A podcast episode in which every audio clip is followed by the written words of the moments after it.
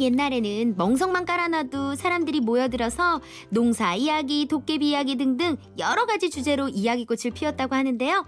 요즘은 모여 있어도 각자 휴대폰만 들여다보기 바쁘죠. 이렇게 삭막해진 21세기에 한 줄기 담비 같은 옛날 이야기를 들려드리는 시간입니다. 웃음이 묻어나는 통화.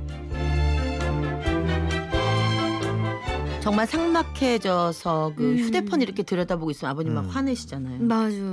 근데 그건 좀 심각해졌어 이제 우리 그 모습이. 큰 문제예요. 그렇죠. 예. 그러니까 어른들은 점점 더 소외되는 음. 느낌도 네. 들으시고 왜냐면 그 기계에 못 따라오세요. 그죠? 음. 맞아요. 어. 그리고 막 이게 가족 풍경을 찍은 사진인데 음. 텔레비전을 틀어놨어요. 그 예. 근데 가족 구성원들이 소파에 앉아 있는데 다들 휴대전화만 들여다보고 있는 거예요. 식당 가봐. 음. 셋이 다 휴대전화 보고 있는데 정말 이상하더라고요. 맞아요. 근데 그 모습이 내 모습인데 음. 남을 이렇게 보니까 어머 정말 아, 이상하다. 그러니까 이게 무슨 소리예요? 휴대폰을 테이블 가운데 놓고 모아놓고 예.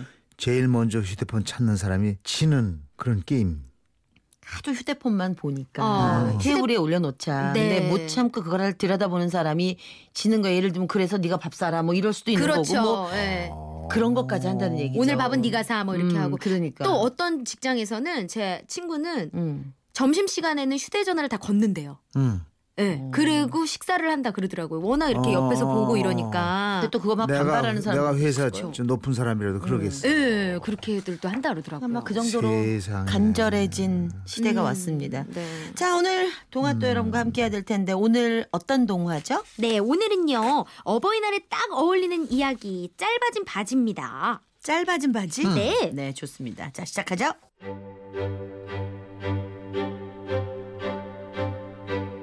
옛날 어느 마을에 부자한 사람이 살고 있었어요. 부자에겐 딸이 셋이 있었는데요.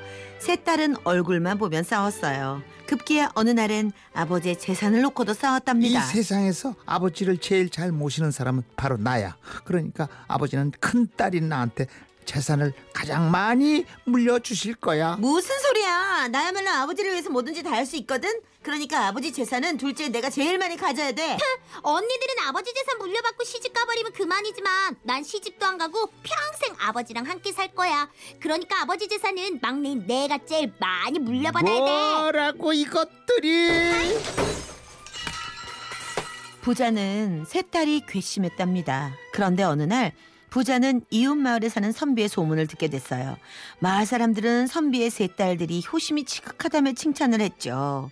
아이 대체 어떻길래 사람들이 이렇게 칭찬을 하지? 혹시 그 선비의 딸들도 재산이 욕심나서 아버지한테 잘하는 거 아니야? 궁금해진 부자는 물어물어 선비의 집을 방문했어요. 선비는 부자를 반갑게 맞이해 아. 주었답니다. 아이고 먼 곳까지 오시느라 고생 많으셨습니다. 어여 방으로 들어오십시오. 그런데 선비는 무릎이 다 드러날 정도로 짧은 바지를 입고 있었어요. 부자는 이상한 생각이 들었답니다. 아니 근데 아이 아무리 덥더라도 점잖은 선비 체면에 그렇게 짧은 바지는 좀 그렇지 않소? 어째서 그렇게 짧은 바지를 입고 있는 거요? 부자의 물음에 선비는 껄껄 웃으면서 자신의 이야기를 들려줬답니다. 아, 글쎄 며칠 전에 먼 친척이 옷감을 보내줬습니다. 마침 입을 옷이 마땅치 않아서 옷을 한 벌 해 입었는데 새로 지은 옷이 글쎄 바지가 한 뼘이나 길어가지고 땅에 질질 끌리더라고요. 그래서 딸들이 모여있는 방으로 가서 말했죠. 얘들아 누가 내 바지 한 뼘만 주려다오. 그랬더니 내 딸들이 네 아버지 이러더라고요. 근데 다음날 외출하기 위해 그 바지를 찾았는데요. 바지가 이렇게 짧아져 있는 겁니다. 그래서 딸들을 불러놓고 제가 물었죠. 어젯밤에 내가 분명히 한 뼘만 줄여달라고 했는데 바지가 왜 이렇게 짧아진 것이냐? 무릎까지 휑하니 보여서 도저히 입고 나갈 수가 없게 됐구나. 아 그랬더니 첫 딸이 이렇게 말하더라고요. 이상한 일이네요. 아버지께서 말씀하시길 한 뼘만 줄여달라고 하셔가지고 어젯밤에 분명히 한 뼘만 줄여놨는데 아 어찌 그렇게 짧아졌을까요? 그때 둘째 딸이 또 말하기를 어머나, 언니도 어젯밤에 줄여놨던 거야? 어, 그런 줄도 모르고 새벽에 일어나서 바지를 한 뼘 더 줄여놓았는데, 어, 죄송해요, 아버지. 가만히 듣고 있던 셋째 딸이 또 이러더군요. 일을 어쩌면 좋아. 언니들이 줄여놓은 줄도 모르고 오늘 아침에 한 뼘을 또 줄여놓았네.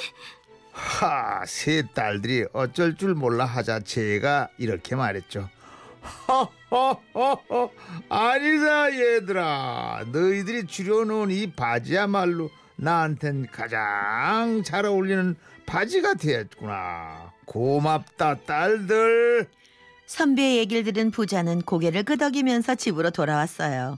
그리고는 세 딸을 시험해보기로 했답니다. 부자는 바지 한 벌을 들고 가서 딸들에게 말했어요. 얘들아, 아이 바지가 너무 길어서 입을 수가 없구나. 내일 점심 때까지 너희 중 아무나 이 바지를 한 뼘만 좀 줄여다오. 네,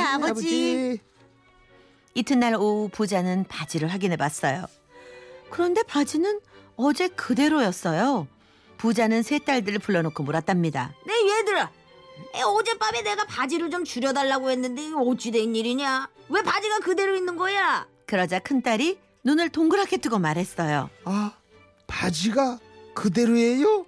어우 저는 둘째가 줄여놓은 줄 알았는데 무슨 소리야? 그런 자질구레한 일은 당연히 막내가 해야 되는 거 아니야? 뭐라고? 아니, 아직 반해지도 서툰 내가 바지기를 어떻게 줄인단 말이야? 그런 거 언니들이 알아서 했어야지. 뭐 이런 건방진 녀석들 동생들 세 딸은 서로를 탓하면서 싸우기만 했어요. 그 광경을 지켜본 부자는 크게 한숨을 쉬었답니다. 에휴, 재산을 물려줄 자식이 하나도 없구나. 그리하여 욕심쟁이 세 딸은 재산을 한 푼도 물려받을 수 없었답니다.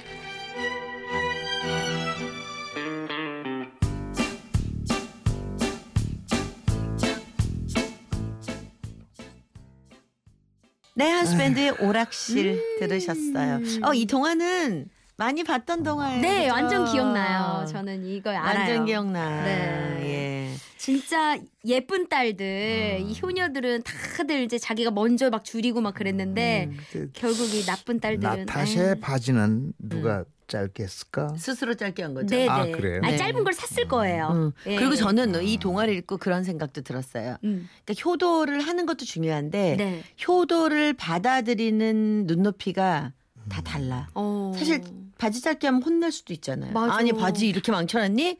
이럴 수도 음. 있잖아요. 맞아, 맞아. 예. 아니 보고 적당히 짧아졌으면 그만 줄여야지 뭐 더 줄인 거야? 막 이러실 그러니까 수도 있는데. 예. 효도도 또 잘 받아 맞아. 주셔야 된다는 생각도 같이 했어요. 그러네요. 음. 음. 그리고 요즘은 자식들이 많지는 물론 않지만 음. 그래도 같이 상의해서 같이 효도하면 부모님은 또 그게 참 즐겁고 맞아요. 기쁘시거든요. 네. 오늘 또 그럼.